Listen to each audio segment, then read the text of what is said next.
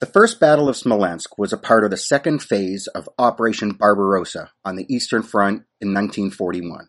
Eighty years later, a group of enthusiasts came together to reenact that battle in the middle of the United States. My friend Ben Tracey was at the reenactment. We're going to hear all about it in this episode of the Reenactors Corner.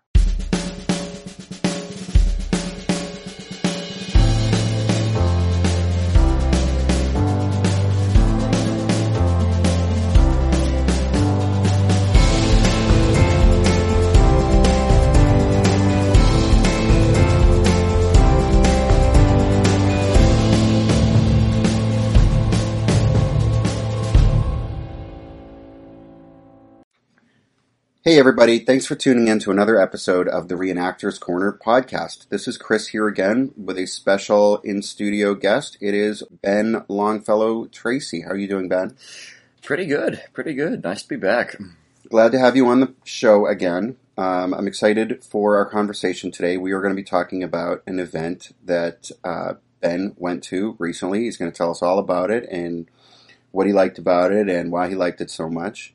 Can't Uh, wait. All right, so why don't we just jump into it, Ben? Uh, why don't you just tell us what the event was and uh, maybe give some background on it and uh, take it from there? So, as of the date of recording, it is um, 80 years since Operation Barbarossa, or um, 80 years. Uh, the operation would be going on, you know, concurrently in, you know, into August, starting in what is it, uh, June 21st, uh, 1941, and so. 80 years since the beginning of, you know, the so, uh, of the German-Soviet War on the Eastern Front in World War II. And so, um, last month in July, I went to a reenactment of the Battle of Smolensk in 1941 um, in Indiana, uh, Logansport, Indiana. And it was a really good time. Definitely one of the best field events I've done in a damn long time. And uh, yeah, it was hosted uh, on the Soviet side by uh, Military History Club Istashnik, which is largely based out of the Midwest. And I was very, very impressed by everything I saw, and I think everybody really brought their A game. It sounds great. Um, for people who are listening who, who don't know where we are or aren't familiar with the geography here, we're in Massachusetts and uh, Logansport, Indiana. I mean, how long would it take if you had driven that straight? I believe it was something like 17 hours. I actually calculated the distance um, from Berlin to Smolensk, and then I calculated the distance between Boston and Logansport. And the German advance into the Soviet Union at that time in World War II was slightly greater than the distance from Boston to Logansport. So, yeah, it's first of all, it kind of gives you a, a, a sense of scale the Eastern Front in America, but second of all, it was a, it would have been a hell of a drive to do alone. So I ended up uh, flying um, and then carpooling. So that worked out great. So, what about um, you know, kind of the preparations for this event, the lead up to it? Um, you know, what what did you know about the event before you decided to go? Why did you decide to go? I knew absolutely nothing about the events. Um, I had seen a few pictures of the sites um, that had been posted by local people who had gone, but basically, I had no idea what to expect whatsoever. Um, I'd never even been to Indiana before. I don't even know. I didn't even know what Indiana looks like. so, um, yeah, I I basically went in with a total clean slate. Now, granted, a lot of the people who were there, a lot of the participants, um, are you know people who I met online, who I regard as friends, many of whom uh, I'd become acquainted with at some of the Ohio Stalingrads, and so I was expecting maybe some shades of uh, Ohio Stalingrad um, in terms of what was there, but it wasn't in the factory, so uh, the factory added a whole nother element to reenacting. So because that you know doesn't exist anymore, um, wasn't going to be a feature of this. I didn't, I didn't know what I didn't. I had total clean slate. So So, what made you decide to go? I'd been to a really good event in Gettysburg, Pennsylvania, um, like a month before, and that basically sort of whet my appetite, left me wanting more, like, it left me wanting more of an adventure, because that Gettysburg event had been like a cool road trip adventure for Chris and I. And also, some friends of mine announced they were going. And so I thought, you know, between like people I know announcing they were going to go and like wanting, like all of a sudden having an appetite for like a reenactment adventure, I thought, what the hell, why not? Time to like book a flight and like make final preparations. So you do both uh, Soviet and German reenacting. Yep, correct. You did Soviet for this one. Yep, correct. Wh- What what was the draw there, or why'd you make that choice? Um, well, we joked about this, Chris, but uh, I, like, sort of on my own accord, I put together an entire 1941 Soviet kit, which is, I mean, it's rather different from the later war kit, and uh, I would argue that as, you know, sort of Soviet infantrymen kits go, it's probably a bit more expensive, too. Like, at the beginning of the war, they were wearing SSH 36 and SSH 39 helmets, which are a bit more difficult to find in restored condition. Um, they just were issued more field gear, and you know they had like a couple of different types of pack in in service, like a like a rucksack and like a tornister style of pack, the Ranyats, and you know they got they had Y straps. They just they had more field gear. It was like more complicated, and I mean it's interesting having you know also doing later war Soviet. You can really see how basically they just eliminated all sort of superfluous features um, to like win the war. And I mean that's it's it's I don't want to sort of hyper focus on you know the difference between early and late war stuff because that's kind of a trope. But it is kind of interesting to see how you know late war kit is very bare bones, and the pre-war early war kit it's rather complicated. Sure.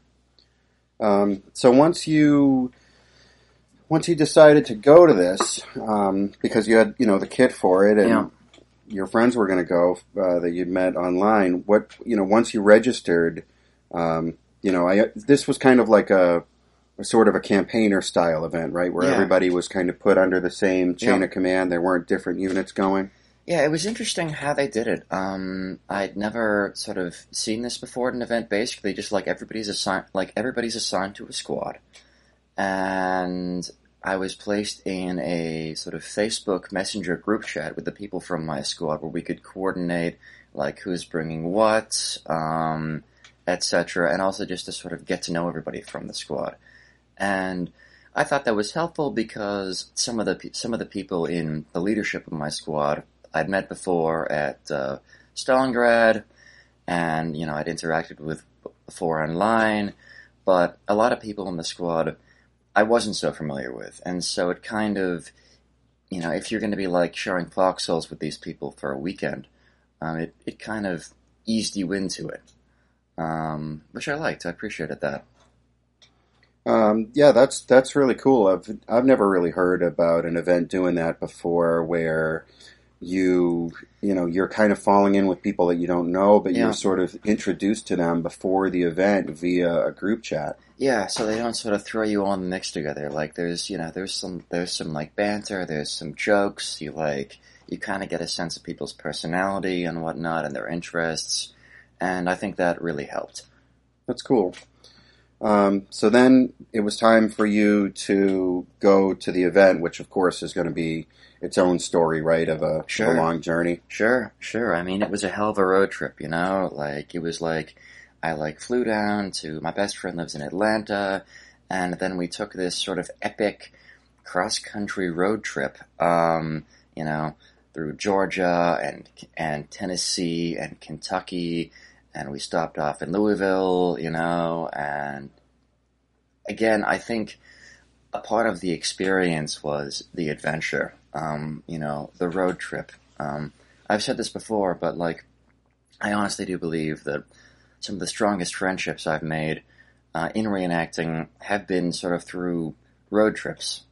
Um, I feel like you know all the people who I regard as you know close to me in reenacting, I've gotten to know on these like long duration epic cross country road trips because you really find out the character of a person when you got to spend, you know, six, eight, ten hours stuck in a car with them. Sure. Um, you know, like Chris, I think I got to know you, um, like largely through you know road trips that we took going to events. I know we've talked about this before, Yeah. but I actually have no recollection of how it was that we met and became friends and got to know each other, which is weird. it's so funny. No recollection It's funny because. I remember it was uh, it was Fort Mifflin, uh, 2015.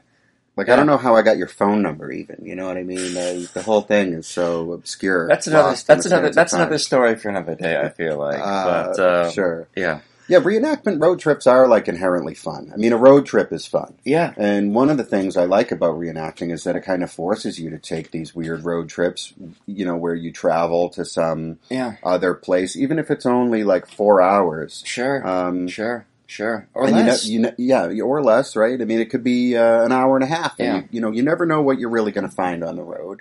And of course, I'm sure there are people listening to this who drive for a living, who drive, you know, a thousand miles a week every week, and who are kind of scoffing at this. But the reality is, there's a lot of people who probably, you know, maybe they only very rarely travel more than a half an hour or an hour away from where they live yeah, exactly, and exactly. uh, reenactment, you know, like the furthest I've ever gone for an event is like around a, a 10 hour drive or Same. a bit more. Um, I went to the D-Day Ohio events, the, I'm not D-Day, uh, the Stalingrad Ohio events, those, those were far, and uh, went to Torrance, Pennsylvania, which is in western Pennsylvania, that's far from here, to do an event in an abandoned insane asylum, which that was really sounds cool. awesome too. That was a cool. That sounds cool awesome. Spot. Um, so this this was the furthest that you'd ever gone. Um, you know, it must have been fun. Uh, the the road trip aspect, especially where you were leaving from Atlanta. Yeah, You know, you're going through an area of the country, states that you'd never been to before. Yeah, I, I calculated it out, and it was something like uh, 3,200 miles total, like a thousand miles, you know, by air to Atlanta, and then 600 each way by road, or th- sorry, 2,000 miles total by air, thousand each way to Atlanta, and then 1,200 total by road. It was like a nine-hour uh, odyssey Crazy. and I thought that like in terms of miles, I had the longest trip. But then I found out that there were some people from California who went to the same event who like they drove from California cross country and that actually was like 4,000 miles or something total. So like first of all, respect to them for doing that, but yeah, second of all, they had me beat. What about your pre-event prep? Uh, you know, you had to fly with your kit. I know that's something you've done before when you were, you know, in Europe. You Yeah, yeah. So to, to preface this, the last time I flew to a reenactment had been when I was studying abroad in Europe. And so this is the first and so far only time that I've flown to an event in the States. And so, like, you know, I'm like a little nervous because, like, I have to check a bag. Um, and I have, you know, like, my helmet and my entrenching tool and, like, you know, all this stuff in my carry-on, uh, or sorry, not my carry-on, my checked bag, and it's just like, is security gonna like go in there and like confiscate something, you know? And also just like, considering how far I was going, just like I'm, I'm sweating bullets. Like, did I forget something? Like, did I forget my pants or my boots or something?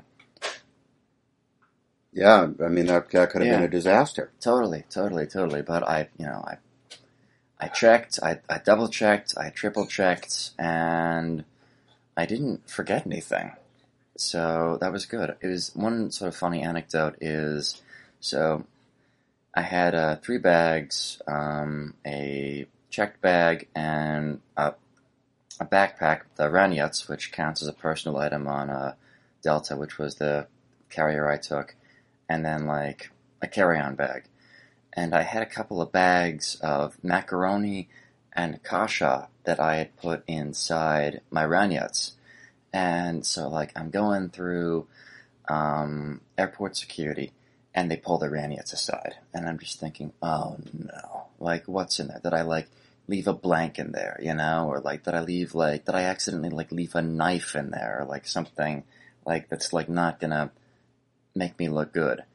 And the lady is really having a difficult time because I don't know if a German I don't know if everybody knows what a Raniettes is, but it's basically like a tornister, and so it's got like two straps in the bottom, and I've got like an overcoat attached to the top of it, and so like the lady's like trying to like take the overcoat off, and I'm just like, I try to like reach over and help, and she's just like, you can't touch this as part of the policy, and I'm like, you have to like undo the straps at the bottom, like it's a really unusual, not intuitive style of pack, and so she opens it up, and she just like, she takes like and like Kasha is falling out and macaroni, and I'm just thinking like, oh god.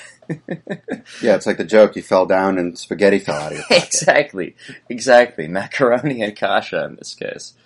So But they put it all back in. Uh, yeah, they put it all back in. They didn't take anything, so that was good. That was good.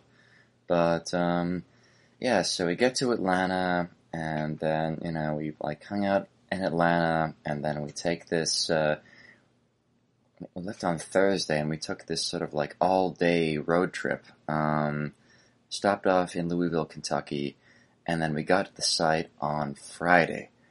And so we pull up in the parking lot again. Like I don't really know what to expect. When I when I What fir- time was it? Sometime in the afternoon. My brain was kind of fried at that point, but I think it was probably going to be like two or three, maybe later. Um, but, anyways, so we like get changed, and I can see a bunch of German reenactors pulling up. I don't know any of them. I think I see a guy from my squad. You know, like arriving on arriving at arriving at events. I feel like is always sort of a a weird mixed bag. You know, and. Uh, this is maybe like a personal pet peeve, but like something that is like anxiety inducing for me is sometimes I'll be like trying to like change in a uniform and then somebody I know will like come up to me as I'm like half undressed and be like, Hey, how are you? You know, and I'm just thinking like, please let me change first. Yeah, that's such a classic reenactment moment. You know, just like, Hey, I haven't seen you since like so and so. I'm just thinking like, Hey, really want to talk, but like, Yeah. let me get my I pants don't on. have pants on, sure. so, but like none of that happened. That was fine. So, I had pre-registered. It was forty dollars. Um, and then when I first saw pictures of the site, it was I saw that it was in like a deciduous forest, which I was admittedly slightly crestfallen by because um, when I think of Operation Barbarossa, I just think of like endless steppe, you know, just like vast tracts of farmland, um, and you know tanks rolling over them, and uh, you know fighting at range um, with infantry behind them. And uh, so I was like, ah, Indiana. Like I was thinking, like this place would be in the middle of a of a bunch of corn of a bunch of cornfields or something, and it wasn't. But that ended up really not being a problem. And I know also there's parts of the Soviet Union that are forested, heavily forested. So again, I I really don't pass judgments. And the forest, it was cool. Uh, I will say I'd never been to Indiana before, and I was very much. I I don't think I'd actually really driven through um, an area of the country that looked like that. I mean, I'd been to Ohio, but Ohio doesn't really have that sort of flat farmers' fields going on for as far as the eye can see, and uh, it was a little disconcerting for me. Like, there's so much sky. Um, and then we saw some like crazy cloud formations, and you know, like there was one place where um, like the road was blocked, and like I like went out and I like asked the construction worker like if there was a detour, and his first response was no, and then his second response was it's back the way you came. And Nice. this is like the only highway, so we had to like find some back road way around this because there was a giant hole in the road they were fixing, and you literally could not pass. But I think the real character of the site can be gotten from my first 20 minutes there. So after we we registered, we walked down this long um, dirt road from the parking area. Now, some some people had been on site and reenacting since what the day before. Yeah, yeah. So we got there sort of like maybe mid to late afternoon on um, Friday, and there'd been some people who'd rolled in, you know, 24 hours earlier, if not more. Um, and so, yeah, we like walked down this long dirt access road from the parking area to uh, where the Soviet headquarters is. And so I report there. Um, I see some friendly faces. Um, I was told that you know they just served food and to get my mess tin out, and I would receive some soup. And so they had a, a kitchen set up with dedicated cooks, which was awesome. And so I got a mess tin full of soup and a loaf of bread.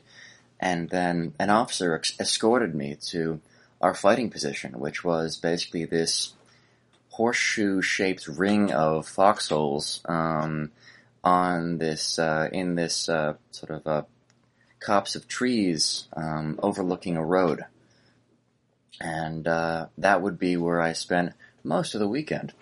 And so I get there, I report, um, and then a sergeant assigns me to a foxhole, and he tells me he instructs me to enlarge it, and I, I mean, in my time there, um, the sergeant returned to give me to give me ammunition. Um, a political commissar found me and delivered unto me a letter from home, and another soldier who uh, had been digging foxholes and was like local to the area stopped by to warn me of poisonous spiders that uh, are something to be cautious of and that are native in the area. And so that was pretty cool. So like I'm in this foxhole, I'm weary from my travel, and we receive word that the Germans are on the move. And you know, I'm you know, I, I just want to eat my soup. Um, I'm tired, and then all of a sudden, through the trees, I hear this ominous, this ominous rumbling, and it's getting louder, and it's getting closer, and it is the sound of a half-track motor, and all of a sudden, I'm no longer tired, I'm 100% focused, and it's, I'm just thinking, I need to burrow inside the earth like a, some sort of rodent, or I'm going to get crushed by an armored machine. That's cool. Yeah. And so, again, it was like late afternoon, and so, like, as we're there, it's like getting darker, and like there's intermittent rain falling, and and the Germans, you know, try probing us, but um, and the one thing I'll hand it to them is, uh, this, like, our sergeants, you know, our NCOs in charge of our position were very good at redirecting people around as necessary um, to repel various attacks, and so I didn't have the full picture of what was going on, but I was confident that the people in charge of me had the full picture of what was going on and were using me effectively as needed. Let's let's talk a little bit about the scale of the event. How many people were there?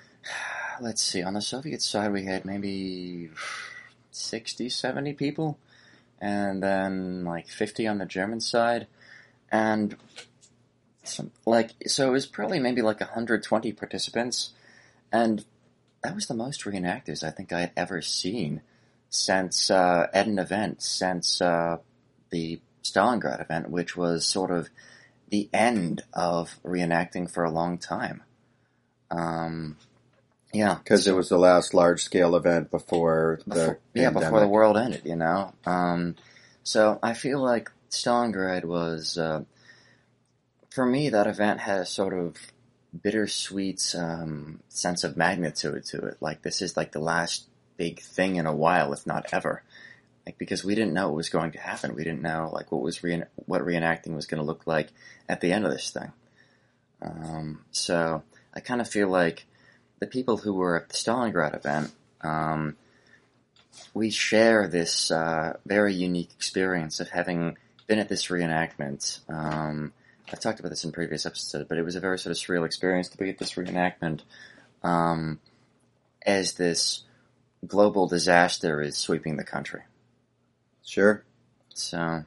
Uh, you said a sergeant came to give you ammunition after you got there. Was that something that you had arranged in advance? Because obviously you couldn't fly with blanks. No, right? no, no. So what had happened was um, basically I ordered some blanks to uh, my best friend's house, but because I ordered them two weeks in advance instead of four weeks in advance. They didn't arrive in time, and so I was I like had to scramble um, to like figure something out because I initially tried to like ship them to somebody, but that was a real hassle to do. I had to go to like UPS, USPS can't do it, and so I had to go to like I went to like a FedEx and like a normal FedEx can't do it, so they told me to like go to a hub, and basically just I didn't have the time in my day to like go to this special location, and they said I had to like print out some sort of shipping label, so this big hassle.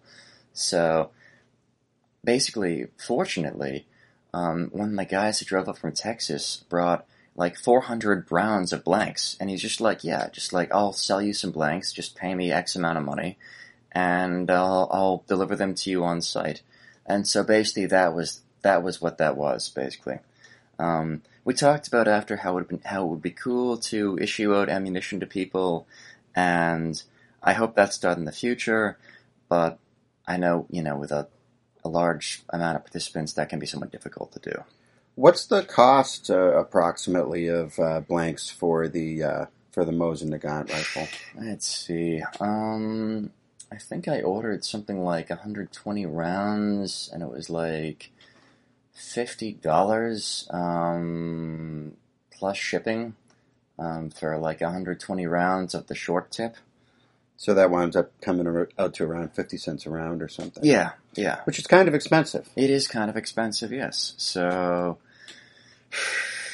kind of say la vie. You know, you got to pay the you got to pay the price of uh, of, uh, of reenacting sometimes. Totally.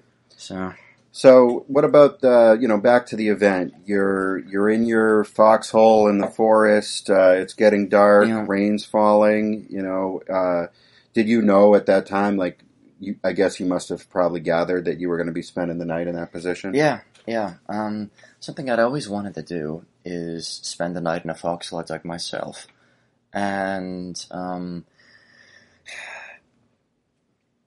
something that we experience here in New England is it's very hard to dig holes. Um, it's very unpleasant to dig holes uh, by hand. Because New England is basically one giant deposit of unstratified glacial till left over from the last ice age. And so there's a lot of rocks in the ground.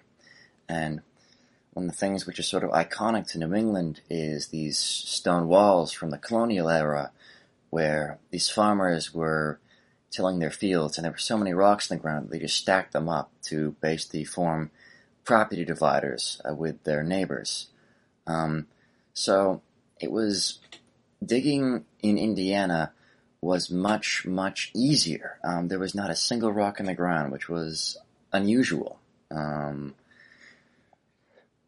but um, yeah, it became pretty clear to me that we were going to spend our night in our positions um, and that basically I should expect to be there for the duration. And you know, like it didn't rain that heavily through the night, but there was definitely some pitter patter rainfall. And I had my Shinel, my overcoat. I had my Plash Palatka, which is like a a rain cape, and that was it.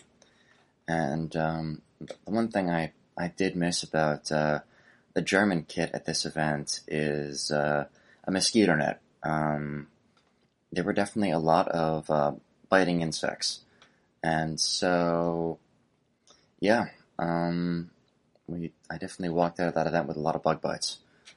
But uh, it you know it got dark and uh, the fighting sort of died down, and uh, yeah, uh, there was some like trench raiding at night. Um, some of the guys from California, I was pretty impressed. Um, a lady from the group had accurately reproduced the so like there's the you know there's a there's a couple of different types of Soviet um, camouflaged suit which was used by uh, were used by like border troops and snipers and whatnot, and she had accurately reproduced the two piece like scout and sniper and sapper suit, um, and there's amoeba camouflage, and then later in the war, they came out with like this leaf print camouflage, which is uh, similar stuff they were still using in the 80s. But they also had uh, these suits which were basically covered in grass, um, dried grass. And she had accurately reproduced these suits, uh, which were like green cotton, and then I think they, I don't know if it was fake or real grass, but it looked pretty real, and they had like these guys basically just looked like a bunch of swamp monsters. and they like went out and they like went trench raiding and they were like really effective, you know? Um, so I thought that was pretty cool. That is cool. Um, you know what? Did it rain? How much did it rain? It rained intermittently. Um, it wasn't so bad. It, it wasn't so bad on the Friday or um, at night, but it definitely rained a bit on Saturday. I didn't feel compelled to deploy my plash as a cape until Saturday. like I was definitely damp through the night on on Friday, but uh, it didn't. Uh, it didn't really start to saturate until Saturday. Um, one more anecdote, by the way. So I like shine my light on my ragnat as I'm about to go to sleep in this foxhole that I've I didn't dig it all myself, but I it was pretty small when I got it, and I enlarged it to basically fit two people or be able to lie down in. Um, and uh, so I shine my light over in my ragnats, my like Soviet tornister, and there's a giant mouse eating my kasha out of my ragnats. I like the term giant mouse. It's la- like the world's largest miniature horse, you know? well, okay, I later looked it up, and I believe it was actually a wood rat. okay, sure, yeah. Which, Bigger than uh, a mouse. Yeah, bigger than a mouse, but like smaller than like a city rat. it was really cute. How dirty did you get uh, laying in the ground there? It's probably one of the filthiest, like, except for that one time where like I deliberately asked for people to pour mud on me at like a, a work party. Um, this is probably the filthiest that I got at an event.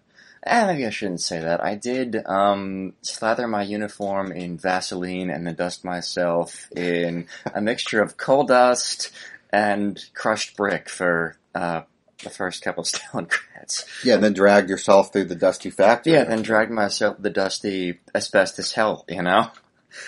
Uh, what about the mosquitoes uh, at uh, Smolensk?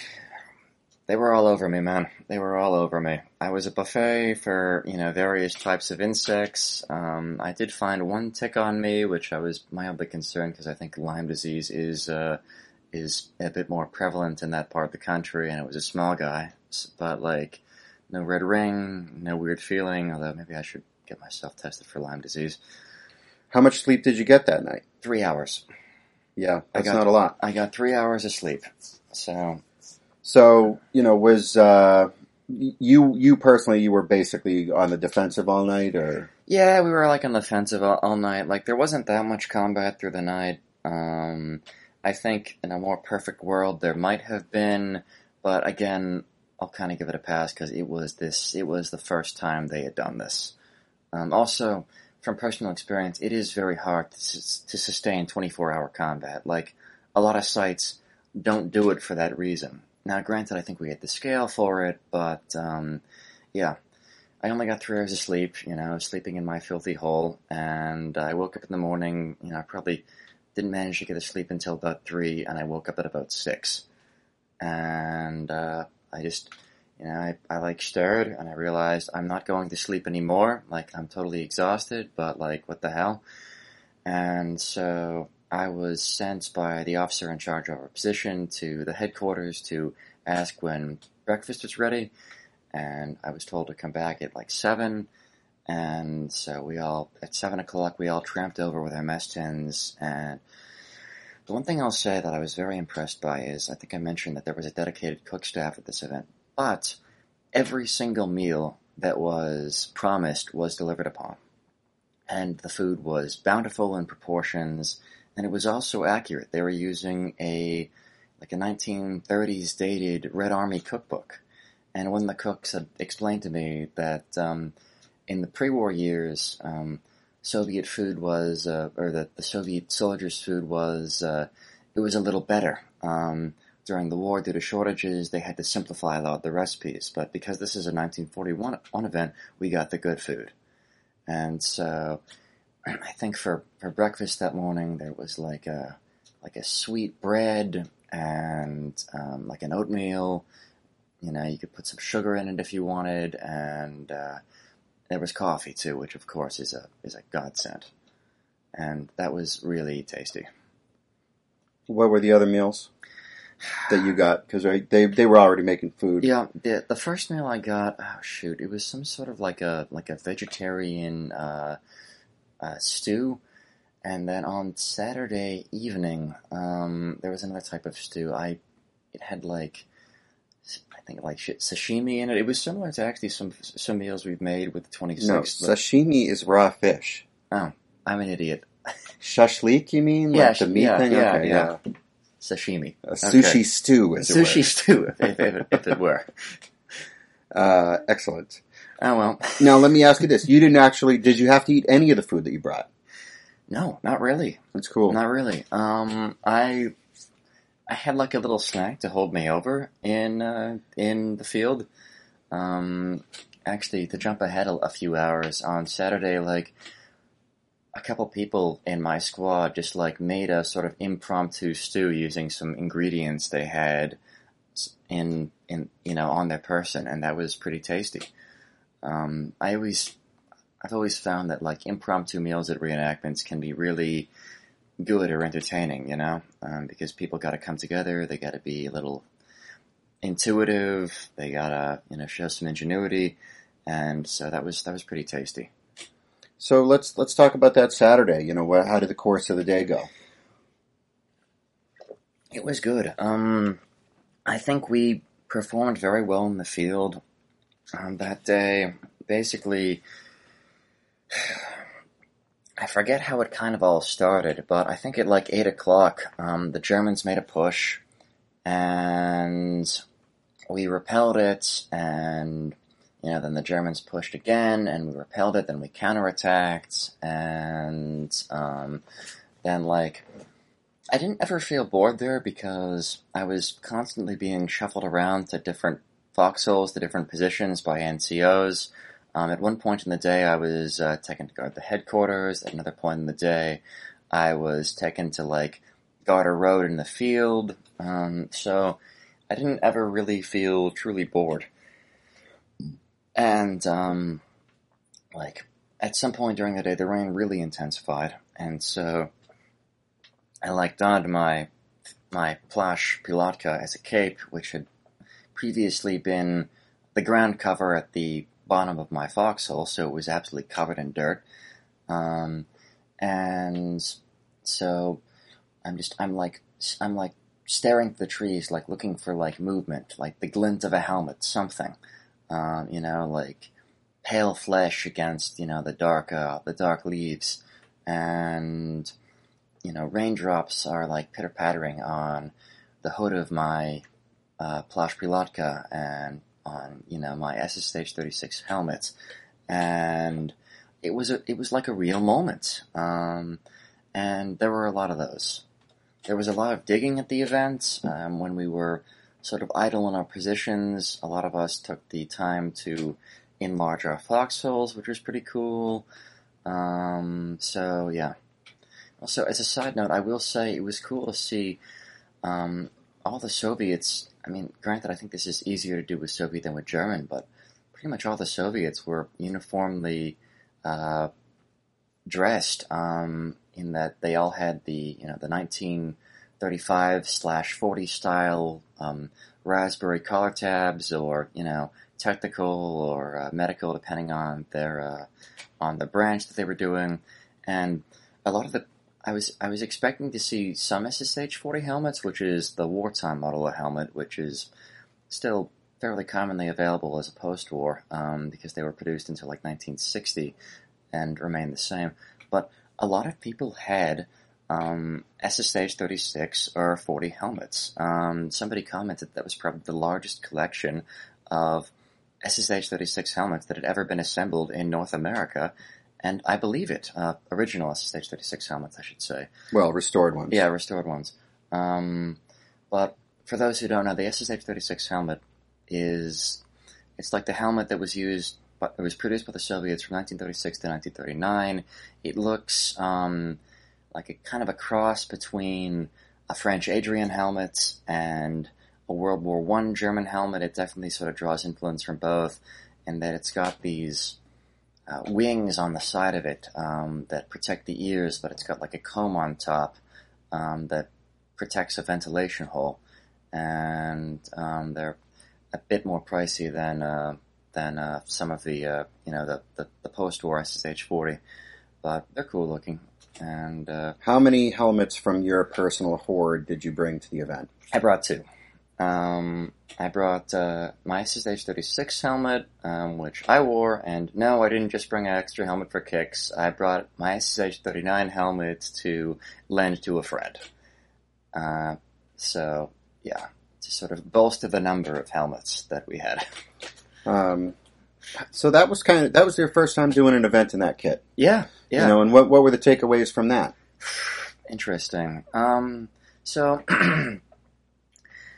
I came to appreciate, I, like, I came to appreciate a few things about the Soviet kit, but I also came to sort of miss and appreciate a, th- a few things about the German kit.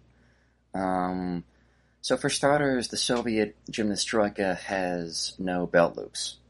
It has sort of no suspension system for the belt and field gear, and if, if, if it's a 1941 event, um, if it's like an early war event, you're carrying a lot more field gear, and so it like kind of drags down. And so they were issued with these Y straps, but unlike the German Y straps, which are can be cumbersome but just uh, click on, uh, clip on, the Soviet Y straps straps um, are like attached to the belt, but they're they keep everything in its place, but they're a bit more cumbersome to basically set up. Um, also, let's see, what else, what else, what else? I mean, it's definitely very different from the German kit, and Yeah. I think it's different from Totally, the later war Soviet kit that you've done before. totally. Um, another thing too is since this was a 41 event, um, I have a Soviet gas mask bag and I have a reproduction or post-war com- like guts inside, so that I have the full, you know, anti-gas setup, which was the regulation, um, you know, before the war, and I think probably for certain troops throughout the war. But uh, it's my understanding that you know, at some during some battles later in the war, or during some campaigns, it was fairly common for troops to ditch um, the gas mask and keep um, whatever in there. Um, but because I had all the, the gas mask, the filter, and the anti-gas sheet, and the decontamination kit inside mine, um, I couldn't do that. And so, basically, I couldn't, I had to, the Soviet mess tin um, on the pre-war kit is carried in a couple of different ways, but on the Ranyets pack, which is very similar to the German 1895 tornister, it's carried on the pack. Um, and then the drinking cup nestles inside the mess tin. And so basically, um, there were a few points in the day where like there might have been food available. And I had I had dropped the Ranyets pack at the foxhole and I wasn't there. And so like I didn't have like a vessel to put the food in. But with my German kit um, the uh, you know you wear a bread bag and the canteen and the mess tin and the drinking cup all sort of clip to each other and are carried on the belt on the bread bag. And it's interesting I, I came to appreciate something about Soviet you know kit evolution. So in 1939 they adopted this uh, they adopted this very small rucksack and this bread bag type thing which goes on your belt and the bread bag it's not like a german bread bag it's more just like a little pouch that like is like a fanny pack. It contains like the mess tin and the drinking cup and whatnot and then like you put the rest of your stuff in the small rucksack. And i think the idea is if you're like in a position or something you can ditch the rucksack but then you'll always have your mess tin and canteen on you um, and uh, drinking cup uh, throughout the, you know, when you need it. And at first, I didn't understand why they had gone over to this like two piece uh, field gear system, but now I think I have a better understanding of why they did that. Sure. So yeah, So, how did the combat go on Saturday? I mean, did you see much of the Germans? yeah, um, we did. We it, it went really well. I think we I think we pretty much ruled the field. Um, there was like one point where we were about to be overrun, and we were ordered to make like a strategic withdrawal, and then we regrouped and we immediately counterattacked. And before the Germans could really even get comfortable in our old position, we just totally overwhelmed them, um, which was cool. And um, something which I really have to hand the event is I thought the communication was very effective. Um, so we had a there was like we had like a, a field phone landline um, running from our sort of horseshoe position to the headquarters, and I think there was a problem with that, so they implemented a runner system later in the day. And then there were also dedicated comms people there with like a, a, a short a short range backpack radio. And so we had three different forms of uh, communication, and I think the inter squad communication was very, very slick. And it was also cool to see people in, you know, technical roles doing like dedicated communications. Yeah, that's cool. Yeah. Um, again, we talked about this in the last podcast episode. This was one of the questions, but I think the scale of the event allowed for a diversity of different roles. Like obviously, I was you know just doing infantry in my foxhole, but um, there were people doing dedicated communications. There were dedicated cooks. There was a dedicated medical staff. Um, there were a couple of political commissars, you know, who they would, you know, give speeches and they would distribute mail and they would come check in on you, ask to make sure how you were doing, etc. So I thought everybody, every player, you know, played their part brilliantly. I thought. That's cool. And I thought everybody was sort of in it to win it. Um, everybody. The other thing too, which I commented to you about this earlier, Chris, is um, this is the first event that I think I've ever done in which all the leadership, everybody in charge, um, on the Soviet side was was under thirty years old. Um, and I thought there was a realism to that too. Sure. And that people in World War II would have gone off to fight with their generational cohort. Many did, you, know, know, maybe most did. Most did. And, you know, you hear like whole, you know, villages, graduating classes, generations of young men go off to war. and so, yeah, I thought that, I thought that was cool to be with people who were my own age for, you know, the entire time. I thought that in a sense, added to the realism. Also, it's just like, this event gave me a lot of hope because I'm a young person who gives a shit about World War II. And, you know, it's, I, I have a fear that reenacting might be, might be sort of dying or stagnating. Uh, but, um, after this event, I feel really in, reinvigorated about the future of reenacting. I'm confident that all the people who were there at this event are, you know, not all of them, but some of these, some of these people are going to be leaders in the hobby into the next 10, 20, 30 years.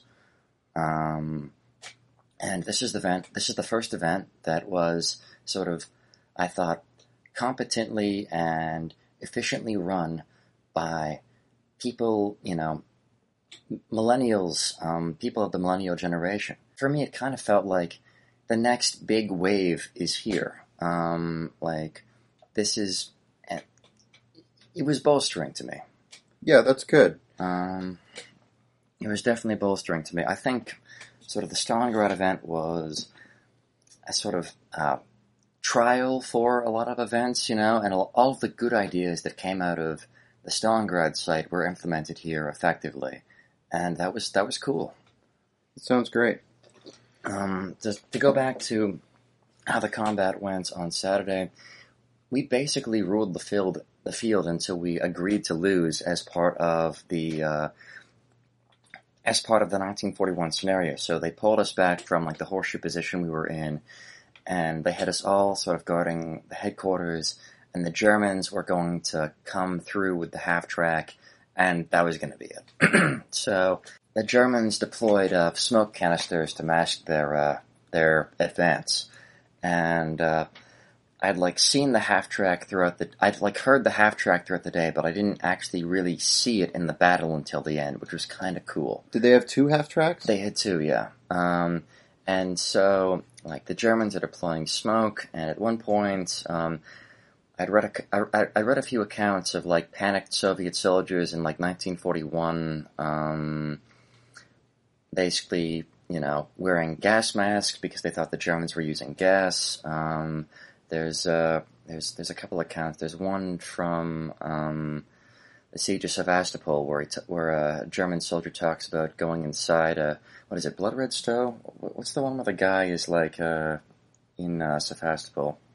Uh, I don't remember. I think it was. Uh, But um, he talks about like going to this like Soviet bunker and like they're all dead inside, but they're all wearing gas masks. So at one point, like when they the Germans like deployed smoke, I had the gas mask on, and then like I heard the noise that like I was told to like find a, a foxhole, but all the foxholes were occupied, and I just I hear the German whistles blowing through the woods and the sound of the half track motor, and I just start digging, and I break out into um, Song of the Volga Boatman.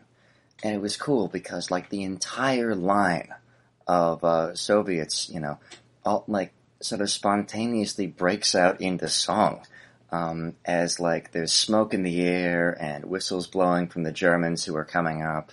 And it was, it was so cool. It was so cool. Like, there were a lot of moments that felt real.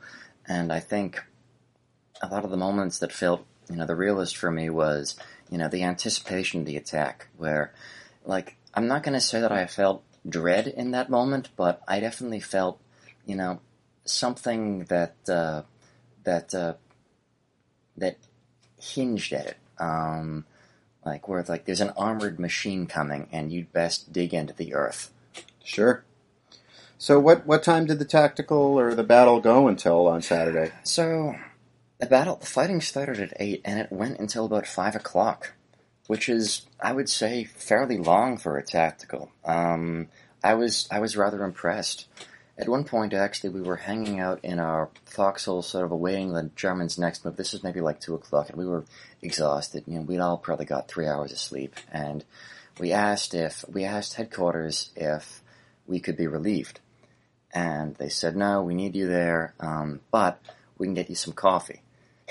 and so, sure enough, um, this guy with a like a, a, food canister, sort of the Soviet equivalent of the German Essenträger, uh, which is like this insulated backpack, um, which contains you know can contain hot soup or uh, or or drink, uh, comes around and um, he's got this canister full of coffee on his back, and he's like ladling it out, and it was it's funny. It's like the little things in life. It, it was that little sort of morale boost, um, uh, that little sort of bit of caffeine in the afternoon when we were all going on three hours of sleep, um, that like carried me over for the next sort of three hours of the action. That's cool. Yeah, my adrenaline was up, you know, throughout that weekend. Sure. Um, so, what what did you do after the the event kind of wound down? After the event wound down, so the sort of last act in the field that we all did um, was basically we had a, a meal at the uh, the sashimi, uh, if you will. Sashimi, yeah. Um, it was like a it was like a soup, and then it was like a like a Russian cucumber salad, and there was some there was some dark bread, and it was it was really good.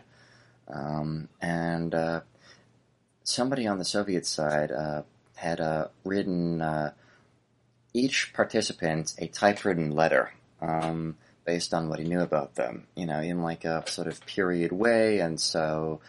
You know, some were sad, some were funny, you know, um, and so like we were all kind of sitting around, and then we started like reading some of the letters that we got, and um, it was that was fun and uh, it was also just cool to basically hang out from people all over the country. Like myself, you know, I came from Massachusetts. There was a guy there from New Hampshire. Um, you know, people from the South. There was a guy who drove up from uh, Texas. There was the whole contingent from California, plus um, the Astashna crew, which is mostly out of the Midwest. Yeah, a lot of people at the event. Uh, I mean, they they had had like local guys Yeah, there. They had yeah. dug the the trenches Yeah, or the, it- the foxholes. like it would not have been possible for us to have the time that we did without the people who had gone there on their sort of free weekends before the event and um, prepared the fighting positions. And so my hats off to them. And I think, I mean, I think that's true of all events. Like you need boots on the ground. You need peop- You need people to go in and um, build some of the infrastructure, do the logistics beforehand. Um, if you uh, if you want to ensure a good time. What about um, you know? Do you, they had decided in advance not to go until Sunday. Yeah, I think everybody was just really tired. I mean, people had been there since Thursday, um, and so on Friday, on Saturday night, we kind of relaxed. We hung out. Um, we fraternized with the Germans, who, frankly, I hadn't even seen up until this point. Um, the other thing, too, I do want to, backtrack a little bit is there was one um, medical emergency in the field um, where one of the Germans, I think he like twist, he got fairly, he, he was incapable of moving by himself. He got pretty badly hurt. And they called a ceasefire, and they had, you know, peop, you know, people on the German side and people on the Soviet side who both had uh, paramedic training attending to him within within minutes. And we actually got him on a stretcher, and we got him to when the half tracks was used as an ambulance to take him off the field. So that was that was pretty cool. It's cool to see that like you know when somebody is hurt, it doesn't matter like what they're doing. Like people are going to come together and they're going to help this person and they're going to get them the help that they need. Cool. So yeah. And so you wound up hanging out there at the site on Saturday after the yeah uh, yeah. So that was cool. I got to see some faces on the German side who I you know uh, didn't get to see during the tactical. So that was fun. I I I always um, relish the opportunity to um, fraternize with other reenactors and make connections because I regard that as being valuable. Sure. So I guess just kind of in a broad sense, you know, what what was your, the the big takeaways from this for you? Well, I mean, as I said, it really invigorated me that like my generation um, can do events that are good. Like, I mean, I've always heard tell of, you know, the golden age of Fort Indiantown Gap, you know, in like the 90s and early 2000s, or like that Odessa you talked about where a thousand people showed up. And I love that. I would have loved to have been there, but the sad thing is, I couldn't go because I was either not born or a child. Um, and so it felt good to be at something that felt fresh and new. And um, I, you know, I, I cherish the local scene that we have, but that said, I would go to this thing again. I would, I, you know, I don't think I have the time off or the money to go to Indiana, um, or, you know, any state, you know, west of here that's like a significant trek, like more than once or maybe twice a year if I'm pushing it. But that said, I would love to go again. What are the future plans for the event? Do you know? Um, there's talk about doing an event next year, and um, there's some talk about if they want to do like an 80th anniversary of a 1942 scenario or stick with 1941. Uh, personally, I'm a sucker for the 1941 kit, so, but uh, again, it's above my pay grade. Um, it's not up to me. But there was talk about maybe doing an event there in the winter, like, you know, maybe some sort of like, you know, Karelia or like Moscow or something like that, which I think would be really cool um, to see, like the the you know early war winter Soviet kit, which I think is pretty cool with like the Budenovka and like the colorful tabs on the Shinel and uh, you know the Bekesha. I uh, I think that I think that stuff is all really cool. Sure.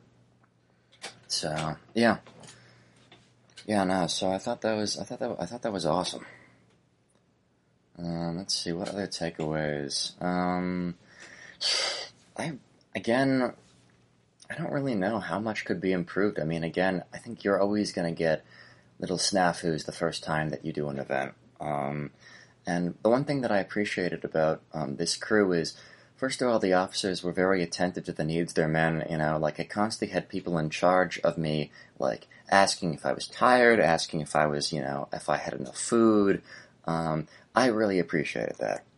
And um, they seemed very conscientious the fact that people had traveled a long way to go to this thing, and they really wanted to make sure that they gave everybody the best show that they could possibly give. Which, again, that means a lot. Um, so, my hat's off to them. Sure. So, yeah.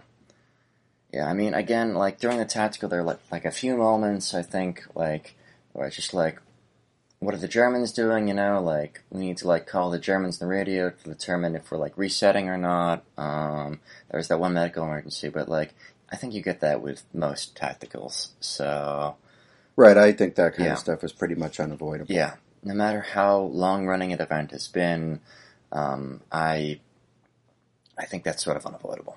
So Sure. my hats off to the leadership on the Soviet side and the German side too. Honestly, they did they they, they did a really good job um, for their part as well. So yeah, and I think the Astashnik project, um, I I applaud it. I'm ha- I'm proud to be a part of it. Um, like these people, in by their own words, they want to build like an empire and a family, and I think they're on their way to doing it. Um, they like want to have sort of chapters in all parts of the states, and I really think they're going places. It's one of them events where you can't really describe it, you sort of have to be there because it just felt so much like you were actually in Normandy. I think that female reenacting is still sort of in its embryonic stage. But I do think that there is room to grow. A lot of reenactors probably had like some sort of burnout maybe from like years past. It sucks, but it was a pretty good pause for everyone to kind of like regroup and like kind of like a really nice refresh to get back out there. The Reenactors Corner, bringing history to life. All right, well, I guess we'll wrap it up there. If you've enjoyed this episode, if you like what you hear and you want to hear more about this and a whole host of other topics, why not head over to our Patreon page, subscribe there, and you'll be able to hear the conversation continue there. Uh, as ever, we truly appreciate each and every one of you that signs up. Your support is really helping to keep the podcast going, so thank you. Ben, it's been great hearing about this event. Thank you. Thanks, thanks for Thank coming you, on again. Chris. I appreciate that. And uh, to everybody out there, I will see you in the field. See you in the field. Before we go, you may want to check out Fela Kopf over at german-worldwar2.com. That is german-ww2.com, uh, where they sell lots of pocket litter and a lot of cool paperwork stuff. And you can get 7% off of your next purchase there by using the discount code podcast2020, that is podcast2020 at checkout. Once again, uh, and as always, thanks to Mike, aka Rhett Roman, for editing this podcast. Thanks, Mike.